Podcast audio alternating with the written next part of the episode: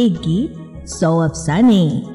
Radio playback India लेकर आता है हर हफ़्ते हिंदी फ़िल्मों के किसी एक गीत से जुड़े कुछ मज़ेदार किस्से कुछ रोचक कहानियाँ। एक गीत सौ अफसाने। रेडियो प्लेबैक इंडिया नमस्कार दोस्तों। एक गीत सौ अफसाने की एक और कड़ी के साथ हम फिर हाजिर हैं। नमस्कार कबूल करें संज्ञा का। आज के अंक के लिए हमने चुना है वर्ष 2002 की चर्चित फ़िल्म सुर का गीत, कभी शाम ढले तो मेरे दिल में आ जाना। महालक्ष्मी अय्यर और साथियों की आवाज़ें, निदा फाजली के बोल और एम एम करीम का संगीत।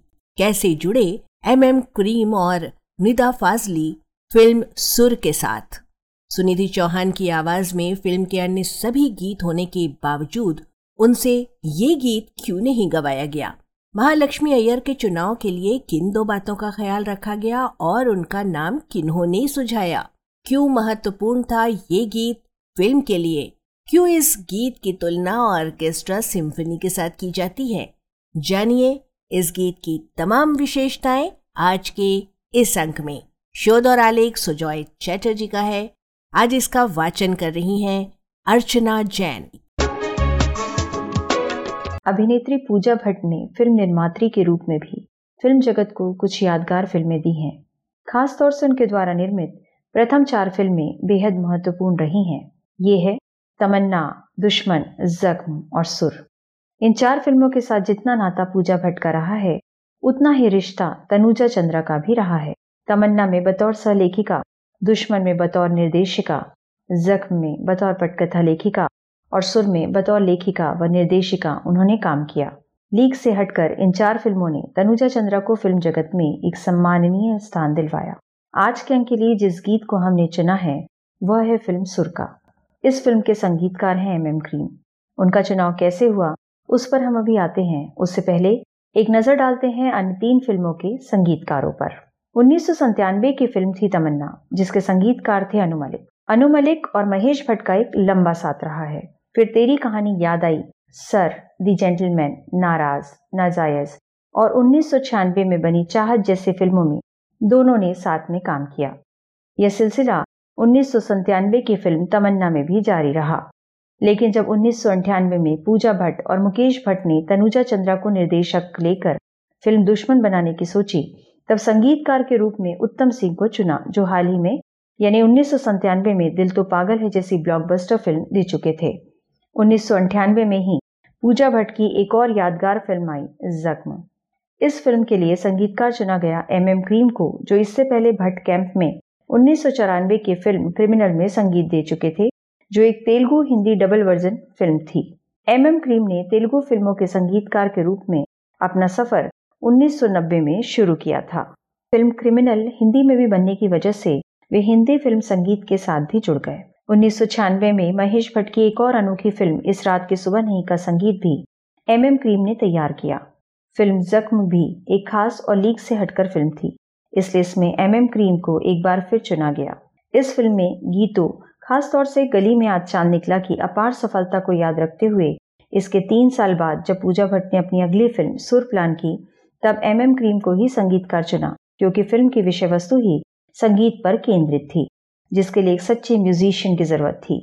सुर फ़िल्म में एम एम क्रीम को संगीतकार लेने का एक कारण यह भी था कि यह फ़िल्म एक दस साल पुरानी उन्नीस की तेलुगु फ़िल्म स्वाति किरणम से प्रेरित थी, जिसके संगीतकार थे के वी महादेवन। इसलिए यह भी एक वजह रही होगी कि जब इसी कहानी पर हिंदी फ़िल्म बनाने की बात आई तो तेलुगु फ़िल्मों के ही किसी संगीतकार को चुनने का फैसला लिया गया। और क्योंकि तेलुगु संगीतकार एम एम किरवाणी यानी कि हमारे एम एम क्रीम साहब भट्ट कैंप में काम कर चुके थे उनसे बेहतर भला और कौन हो सकता था, जो हिंदी रिमेक के गीत संगीत को न्याय दिला पाते।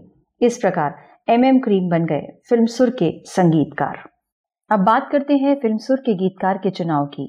शायर और गीतकार निदा फाजली को इस फ़िल्म के गीतकार के रूप में चुनने के पीछे भी एक तर्क था। निदा फाजली साहब के साथ भट्ट कैंप का पुराना नाता था और एम एम क्रीम साहब के साथ भी। महेश भट्ट की उन्नीस सौ छियानवे की फ़िल्म इस रात की सुबह नहीं, में पहली बार महेश भट्ट ने अपनी फ़िल्म के लिए निदा फाजली साहब से गाने लिखवाए। और वहीं से फाजली साहब और क्रीम साहब के बीच गीतकार संगीतकार का रिश्ता भी कायम हो गया। पूजा भट्ट ने फिर उनसे अपनी फ़िल्म तमन्ना में कुछ गाने लिखवाए, जिसमें कैफी आजमी, राहत इंदौरी और इंदिवर जैसे गीतकार भी गीत लिख रहे थे। इस फ़िल्म के संगीतकार भले एम एम क्रीम ना रहे हों, पर निदा फाजली और एम एम क्रीम फिर एक बार साथ में आए फ़िल्म सुर में। और अब की बार दोनों ने गीत और संगीत का ऐसा समा बांधा कि इस फ़िल्म के गाने मास और क्लास दोनों वर्गों में समान रूप से लोकप्रिय हुए और खास तौर से एम एम क्रीम के हिंदी फ़िल्म संगीत करियर की श्रेष्ठ रचनाओं में इन्हें शामिल किया जाता है। फ़िल्म सुर की कहानी एक म्यूज़िक टीचर विक्रमादित्य सिंह की कहानी है, एक ऐसा गुरु जिनके मन में अपने सबसे प्रिय शिष्या की सफलता से ईर्ष्या उत्पन्न हो जाती है।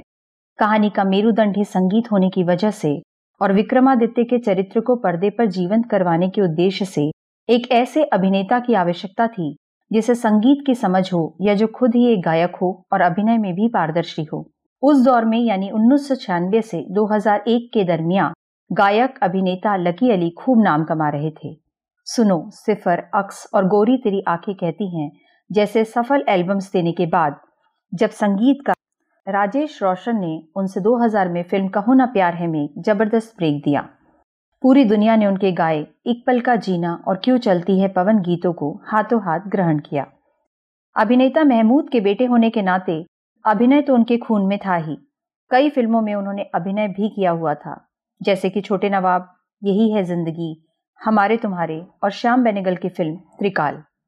बेनेगल की ही प्रसिद्ध टीवी सीरीज़ भारत एक खोज में भी उन्होंने अभिनय किया था। इस तरह से उस वक्त लकी अली से बेहतर विक्रमादित्य के किरदार को जीवंत करने के लिए कोई दूसरा हो ही नहीं सकता था। विक्रमादित्य की भूमिका में लकी अली तो विक्रमादित्य की प्रिय शिष्या टीना की भूमिका के लिए नवोदित अभिनेत्री गौरी कार्णिक का चुनाव हो गया। अब बारी आई फ़िल्म के गीतों को गाने वाले पार्श्व गायकों की। पार्श्व गायक के रूप में लकी अली तो थे ही। चुनाव होना था पार्श्व गायिका का जो टीना की आवाज़ बन सके। 1999 में फ़िल्म मस्त में अपनी आवाज़ का रेंज सिद्ध करने वाली और रातों रात चारों तरफ़ अपने नाम के परचम लहराने वाली सुनिधि चौहान बनी फ़िल्म सुर के लिए एम एम क्रीम की पहली पसंद। यहाँ यह बताना ज़रूरी है कि कहानी में विक्रमादित्य विशुद्ध भारतीय शास्त्रीय संगीत के गुरु नहीं, बल्कि आधुनिक संगीत के गुरु हैं, जिनके संगीत में भारतीय संगीत की मधुरता है और पाश्चात्य शास्त्रीय संगीत की मेलोडी भी। सुरों में उतार चढ़ाव ऑर्केस्ट्रल म्यूज़िक भारतीय रागों की छाया, विविध गायन शैली, ये सब गुण मौजूद है विक्रमादित्य के म्यूज़िक स्कूल में। इन सब बातों की वजह से और नई अदाकारा, गौरी की नई आवाज़ बनने के लिए सुनिधि चौहान से बेहतर और कोई गायिका उस दौर में भला कौन हो सकती थी। शुरू हुई गीतों की रचना, प्रक्रिया। लकी अली और सुनिधि की युगल आवाजों में आ भी जा, आ भी जाए, सुबह आ भी जा में चाशनी जैसी मिठास है। एक नर्मो नाजुक रचना जिसमें है भारतीय उपशास्त्रीय संगीत की छाया। सुनिधि की एकल आवाज़ में दिल में जागी धड़कन ऐसे गीत ब्रेथलेस गीतों के जॉनर का गीत है। जिसमें न केवल एक सांस में पूरा मुखड़ा गाया गया है, या यूँ कहें कि सांस ऐसे ली गई है कि जरा सी भी भनक ना पड़े। बल्कि सुरों का अद्भुत उतार चढ़ाव भी मौजूद है, जो हर गायिका के बस की बात नहीं है। सुनिधि और लकी अली का गाया एक और डुएट है तो दिल की खुशी, जो एक सॉफ्ट वेस्टर्नाइज कॉम्पोजिशन है। लेकिन इसमें भी एम एम क्रीम साहब भारत की मिठास भरना नहीं भूले। सुनिधि ने इस गीत में जिस तरह की गायकी का प्रदर्शन किया है, फिर इसके बाद शायद ही कोई ये सवाल उठा सके कि इस फ़िल्म के लिए सुनिधि का चुनाव क्यों किया गया था। फ़िल्म की नायिका एक गायिका होने के साथ साथ एक वायलिनिस्ट भी है। इसलिए हर गीत में वायलिन और अन्य स्ट्रिंग्स का बेहद सुंदर इस्तेमाल किया गया है। पाश्चात्य संगीत के सिम्फनी ऑर्केस्ट्रा का फ्लेवर बखूबी हर गीत में महसूस किया जा सकता है और साथ में भारतीय वाद्यों का मनमोहक प्रयोग भी सुनने को मिलता है। कुल मिलाकर फ्यूजन का बेहतरीन उदाहरण है सुर का एल्बम। फ़िल्म सुर में नायिका की प्लेबैक वाले चार गीत हैं, जिनमें से तीनों गीतों का उल्लेख अभी हमने किया। जिनमें सुनिधि चौहान की आवाज़ है। लेकिन चौथा गीत सुनिधि की आवाज़ में नहीं, बल्कि महालक्ष्मी अय्यर की आवाज़ में है। गीत है, कभी शाम ढले तो मेरे दिल में आ जाना, कभी चाँद खिले तो मेरे दिल में आ जाना। गायिका में बदलाव के पीछे क्या कहानी है भला? इसका खुलासा होता है इंटरनेट पर उपलब्ध महालक्ष्मी अय्यर के एक साक्षात्कार में। दरअसल बात ऐसी थी कि यह गीत फ़िल्म का क्लाइमेक्स गीत होने के नाते बेहद महत्वपूर्ण था और फ़िल्म की कहानी का एक बेहद खास मोड़ भी। गाना कॉन्सर्ट में परफॉर्म होना है, जिसमें नायिका वायलिन बजाते हुए गाना गा रही है। उसके मन में उथल पुथल चल रही है। उसकी मनोदशा उसके अंदर की बेकरारी, दर्द और परेशानी उसके गाने और बजाने में व्यक्त होनी है।